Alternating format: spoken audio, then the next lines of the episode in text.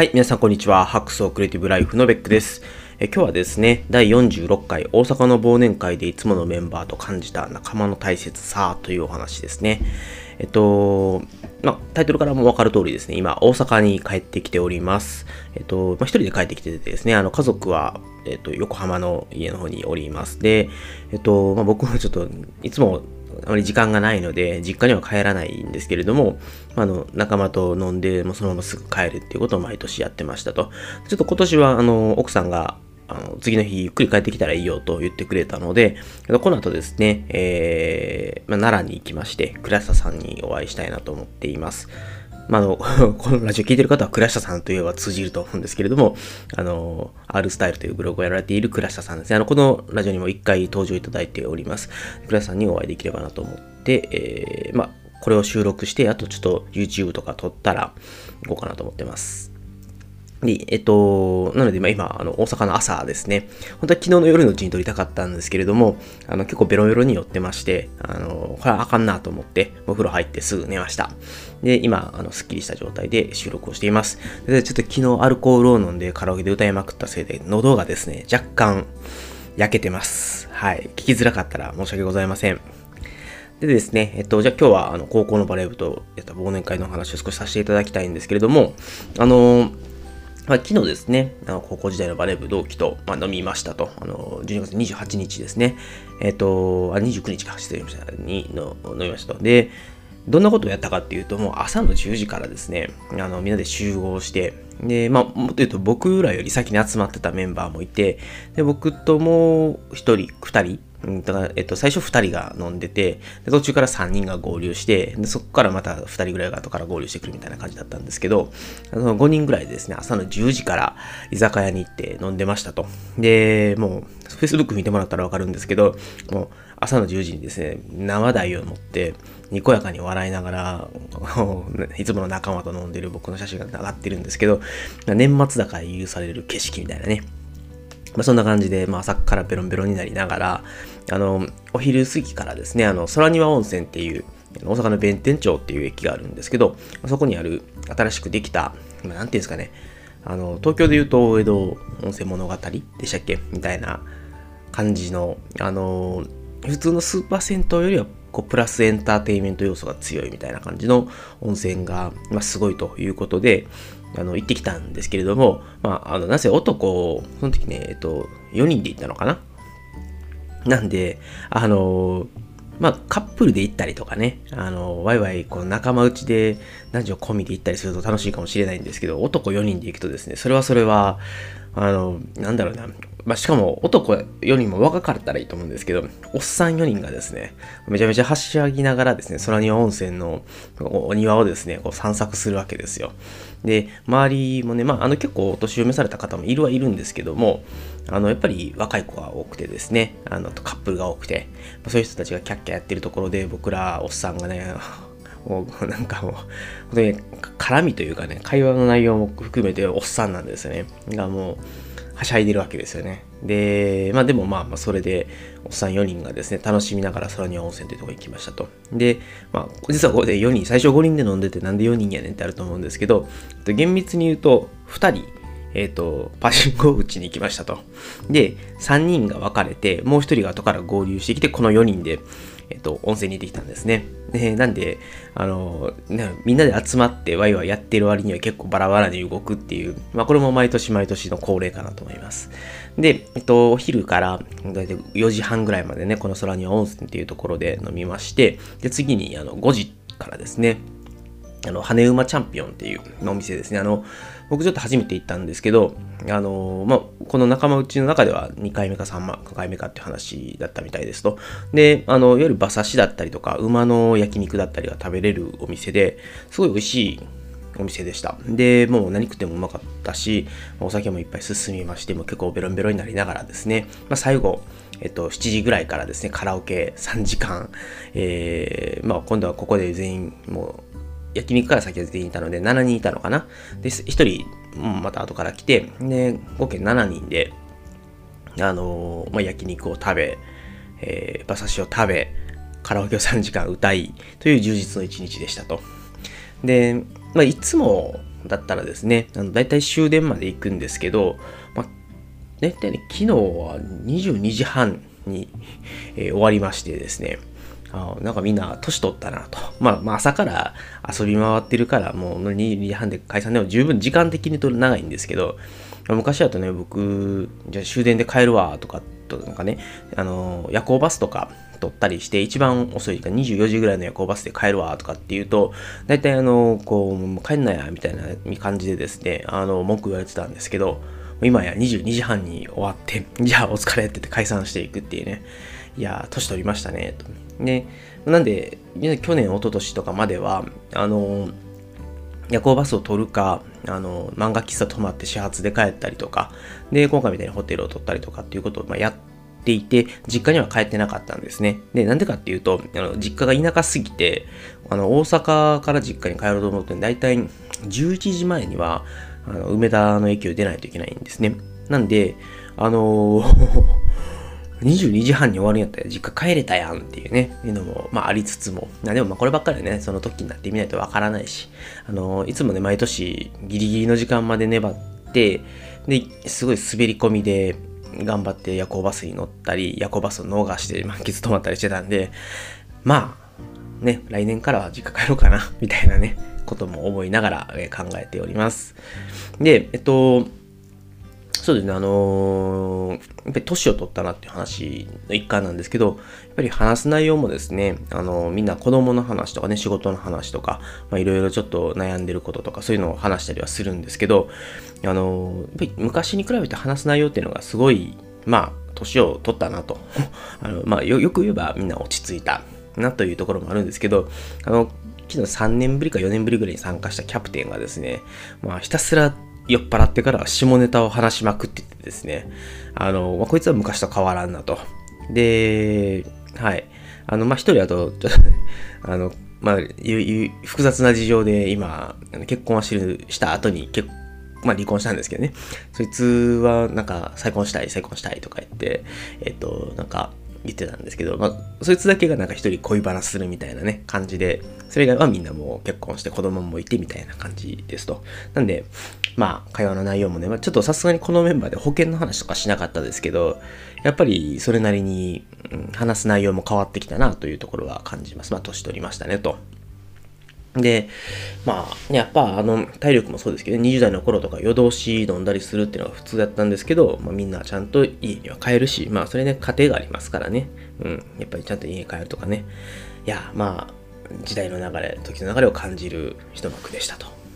で、ちょっと思ったのが、あの、みんなそれぞれ胸に抱えているものがあるなということを思いましたと。で、まあ、このメンバーで飲んでる時に、そんなに表立ってね、みんな、あの、こういうことで悩んでんねんみたいな話をするわけではないんですけど、あの会話の端々にね、やっぱり結構そういう悩みの深い話とかが出てきたりして、まあ、でもそれを、あの、笑いながらね、あの笑い飛ばしながらみたいな感じでやれるのもこの仲間のいいところだったりするし、まあ、あのカラオケでね、あの、すごいいろんな感情をぶつけてみんな歌っていて、もう37のおっさんどもですよ。が7人、こう、みっしり詰まってる部屋で、あのひたすら、なんかこう、感情をこう、あらわにしながら歌を歌ってるっていうね、あもう地獄絵図のようなカラオケをやってきたんですけど、で、あと、ね、あの、大体一人はいつも寝てもうて、ね、もう一人は、あの、酔いつぶれて、寝ながら自分の曲が来たら起きるみたいな、そんなグダグダな感じなんですけど、まあでも、まあみんな悩んでるし、いろんなものを抱えながら生きてんねんなっていうのを、まあ感じましたと。で、あのー、なんかね、やっぱりみんなすごいもがいてるし、だからやっぱり頑張らなあかんと思ってるとかね、やっぱりそういうことも言ってたし、で何かを変えようと思って行動したり、まあ、転職した人もいたしね、あのー、そういう、まあ、自分の働いてる環境が変わったので、えっと、こういうところで今頑張ってんねんみたいな話をしてくれたりとかね、まあ、いろんな刺激、みんな本当に仕事バラバラなんですけど、なんか、なんかそれぞれのフィールドでそれぞれみんな頑張ってんねんなっていうのが分かって、まあよかったなと。で、まあ、この仲間のいいところっていうのが、やっぱりそういう割り切れやん感情とかでもこの年になってくると、本当に、なんやろな、中間管理職の悲哀じゃないですけどね、そういう不条理なこともやっぱりいっぱいあるんですよ。で、そういうなんかもう、本当だったら逃げ出したいけど逃げ出すわけにもいかんみたいなところの割り切れない感情とか、あとは、ね、やっぱり、責任ある立場として、あの、やっぱりそういうことをやるべきではないというかね、やっぱりいろんな、あの、社会的にね、あの、正しくあらねばならんというところで、結構いろんなこう、抑えきれない感情とかもまああるわけですね。まあ37のおっさんとはゆえ、えっと、そういういろんなあの割り切れない、抑えきれない感情とかも、まあ、この場所ならぶつけられるっていうところがね、なんか、うん、なんかすごいいいなと、やっぱりつくづく思いましたと。で、まあ、年に一度でもね、こうやって集まって、まあ、一日ぐだぐだって遊んで、最後はみんななんか寝たり、騒いだり、なんか酔いつぶれたりとかね、かそういうのもできるのって、まあ、ええー、なと。まあ、で、まだまだ、あの、誰かがね、かけるってこともないし、うん、なあ、この関係がね、まあ、まだな、10年と続けばいいなとは思いながらも、えー、昨日締めくくった感じですと。で、えっと、最後、まあちょっと、この仲間がいるから、うん、なんか真面目になれる、バカがやれる仲間がいるから真面目になれるっていうのをちょっと感じたっていう話をしたいなと思ってるんですけど、あのー、やっぱり年一でね、あの、こうやって仲間と、まあ、アホなことができるっていうのが、すごい、結構自分の中で大事やなと思ってますと。で、なんかバランスを、うん、取ってる気がします。もし、こういうアホなことを許容してくれる仲間がいなかったら、なんかね、やっぱり自分の中で抱えてもっとこういう、ね、そういう抑えきれない感情的なやつがですね、こう、ふつふつと発酵していくわけですよ。でもそういうのが発酵する前に、こうやってわーっと出して、アホなことして、まあ、スッキリするみたいなね、ことができるっていうのが、やっぱり、うん、ありがたいし、もしそれが、あの、他のところでね、表に出てしまって、あの、他の人に嫌な思いさせてもらったりとかして失敗してしまう可能性もあるし、まあ、そういうのが、うん、ここで、やっぱり、安心してね、そういうのを出せるっていう仲間がいるっていうのはすごいいいなと。だから、もう本当に自分のね、汚いところとか嫌なところとか、そういうのをさらけ出せる仲間ってすごい重要やなと思ってて、で、まあ、それをね、別になんか説教するわけではなく、まあ説教試されるんですけどね。それを受け入れてくれて、で、それで受け流して、いじって、笑いに変えてくれると。だからそうやって高校の頃から、高校生の頃から、あの僕らは、お互いをね、まあ、みんなね、それぞれ、あかんとこあるんですよ。で、でも、まあその中でも僕はあかん方なんですけどね、あの、お互いそういうのを受け入れ合って、まあ、ね、えっ、ー、と、消化し合ってここまで来たっていうところかなと。で、まあ、また僕もお休みが終わって、うんと、まあ、あるいはもうね、その、この先、あの、実は海外行って、あの、年末年始あまりないので、そろそろ今日あたりから動き出す人たちがいっぱいいますと。そうすると、まあお休みなんですけど、ちょっと対応しないといけないこととかも増えてきて、でまたストレスで胃が痛くなるみたいな、まあ毎日が始まるのかなと思うんだけど、やっぱりね、昨日おとといまでの自分と昨日を経てからの今日からの自分だと、まあまあ、やっぱりなんかまた頑張れるんちゃうかなと思いながら、うん、と今、えー、いますと。なんで、まあ、大阪帰ってきて、えー、みんなと飲めてよかったなと。バカがやれてよかったなという次第でございます。はい。じゃあですね、えっと、まあ今日の本編こんなもんなんですけれども、やっぱり、まあ、なかなかね、あのーいやー、ね、この年になってくると、みんないろいろあるなと、まあ僕もいろいろあるなと、そういうのをね、まあ、抱えながら、えー、日々頑張っていければなと思いますので、ぜひこちらの ラジオの方でもたまにちょっと愚痴を言うかもしれませんが、えー、皆さんもね、笑って流していただければと思います。はい。で、今日の小話いきましょうか。うんと、今日の小話ってほどでもないんですけどね、あのー、実は、ちょっと大阪帰ってきたりとか、あと奈良行くとかっていうのがあったので、あの、フェイユーテックっていう会社のジンバルですね。ジンバルって、あの普通の人にはわかんないと思うんですけど、あの、まあ、簡単に言うと、スタビライザーって言って、あの iPhone とかをつけてあげると、あの、まあ、ぬめぬめ、こう、なんていうんですかね、安定したブレのない動画が撮れるっていう、まあ、ジンバルっていうのがあるんですけど、それを、ま買ってみましたと。で、ちょっと最近、あの、YouTube とかにも動画を上げ出しているので、まあ、そういうのを撮るときにもこういうのがあれば、あの、安定した動画が撮れるかな。別に多分三脚でもよかったんですけど、なんかこういうのがあればちょっとタッチプレゼンみたいなやつもできるかなっていうので、あの、ま自分の、なんていうんですかね、YouTube 動画を作るネタとしてそういう、えっ、ー、と、自分のっていうかあれかな。はい。YouTube 動画を作るための、えっ、ー、と、一つの小道具としてジンバルを買いましたと。まあ、1万円ぐらいのやつなんですけどね。ちょっとこれが、まだちょっと使いこなせてないんですけれども、まあ、ぜひ、ちょっとこの後奈良行ったら、奈良の街並みを撮ってみようかなとか、ちょっとクラスさんとの、あの、予定次第なんで、もしかしたら撮れないかもしれないんですけど、ちょっとそういう、あの、小道具も使いながら、ちょっといろいろ YouTube 動画もさせていこうかなと思っております。はい。あ、てか、そっか、フェイルテック、このジンバルが何ができるかが説明できてなかったか。まあ、あのジンバルでできることでは、これにスマホをつけて街歩きとかをすると、まあ、綺麗なといいますか、ブレのない写真とか映像が撮れますよっていうのと、それからあの三脚みたいなのがあって、それにつけて、で例えばあの自分の顔を追従するような形の設定にしておいて、で、えっと、自分が、えっと、まあ、何ですかね、この自撮りをしながら説明をして、で、あの、これこれこういうことなんですみたいな話をした時にちょっと自分が動いたりするとそれに追従してカメラの向きを変えてくれるというようなことをやってくれるのがこちらのジンバルという製品になっております。はい。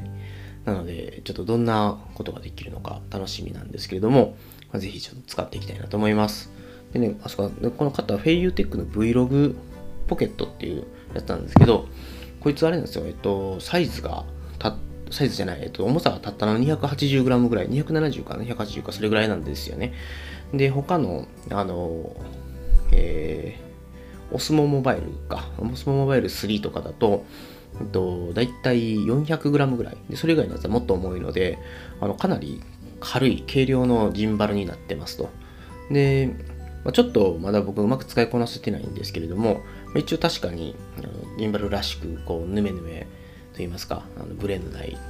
まあ、動画が撮れるんですけど、まあ、あの、この重さで、この性能なら、まあいいのかなと思いながら、まあ、ただちょっと他のやつと比べてるわけではないので、どれぐらいジンバルとしての性能が高いかわからないんですけど、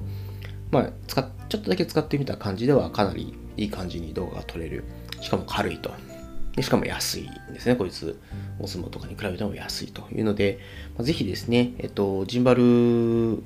興味あるなとか Vlog っていうんですけどね、あのまあ、ビデオログっていうのかな、あの撮りたいなと思っている人は、あの多分今、オスモモバイルよりももしかしたら、あの街歩きとかで使うんだったら軽いから、おすすめかなと思う、いい製品だと思うので、ぜひですね、えー、フェイユテック、えー、Vlog ポケットですね、と、ご興味ある方は、ご購入を検討してみてくださいと。